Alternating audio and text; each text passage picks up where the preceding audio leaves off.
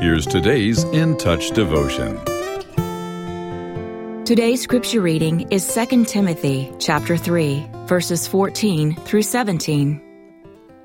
You, however, continue in the things you have learned and become convinced of, knowing from whom you have learned them, and that from childhood you have known the sacred writings, which are able to give you the wisdom that leads to salvation through faith which is in Christ Jesus.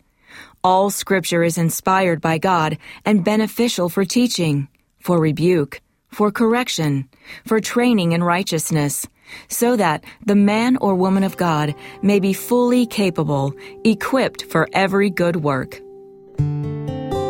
Have you ever wondered about the supposed inconsistencies critics point out in the Bible? Such things might leave you questioning how to tell what's truly God's Word and what isn't.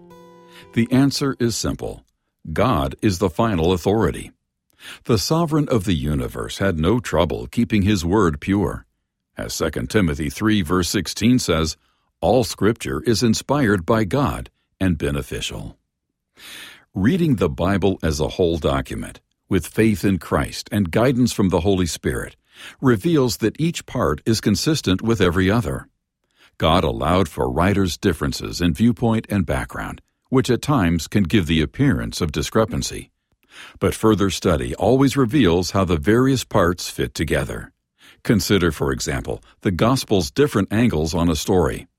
Writing to Jewish people, Matthew emphasizes history and the fulfillment of messianic prophecy. John tells a love story about a Savior willing to die for the world. While both authors traveled in Jesus' company, their perspectives differed. Yet in the fundamentals, they and the other two writers are consistent.